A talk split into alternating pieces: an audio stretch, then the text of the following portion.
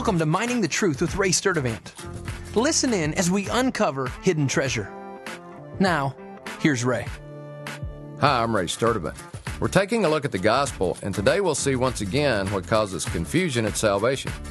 One of the reasons we start to compromise the gospel is because of the failures of those who claim to believe in a gospel that is based on the grace of Jesus alone. Satan can take multiple people out spiritually if he can get a follower of Jesus who believes that Jesus alone saves to fail in some shocking way, especially when the person hides behind grace and will not take responsibility for their sin. This victory Satan gains not only takes the person out doing the harm, it many times takes the victim out in disillusionment over grace, and it takes out the people who witness it as they start to doubt the grace message. When we go through something devastating like this, we need grace more than ever.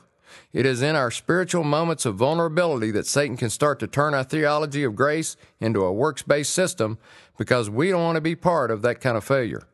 We want a little spiritual insurance on the front end of someone's walk with Jesus, so we start to subtly add conditions to salvation. We want to make sure someone really takes it serious when they turn to Jesus in faith. It's a great thing to impress the gravity of the decision someone is making at salvation because the consequences are eternal.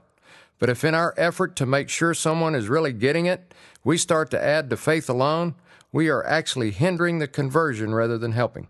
Once someone is saved, they should be absolutely committed to following Jesus and obeying his leading.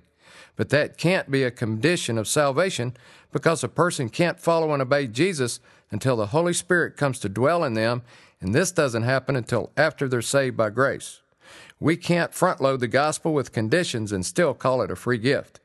To convince someone to try is to get them stuck trying to follow Jesus out of their flesh instead of through the power of the Holy Spirit, and they're guaranteed to fail. Remember that Jesus said, Apart from me, you can do nothing.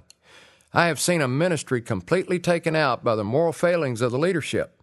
The ministry taught a salvation message of faith alone in Christ alone, yet refused to deal with the strongholds in their lives. This resulted in many being abused, and there is still today a wide path of destruction left behind, with many abandoning their faith and rejecting the grace message. If Satan can get us to add works to guarantee that this abuse doesn't happen again, he has won because this distortion of the gospel, for no matter what noble a reason, is a false gospel. Paul wrote the book of Galatians to prevent such error from penetrating the church. The quintessential verse of the book is found in chapter 2, verse 16, which reads, Nevertheless, knowing that a man is not justified by the works of the law, but through faith in Christ Jesus. Even we have believed in Christ Jesus so that we may be justified by faith in Christ and not by the works of the law, since by the works of the law no flesh will be justified. Let's make sure that our own desire to see someone succeed in following Jesus does not cause us to add to the conditions of the gospel required for salvation.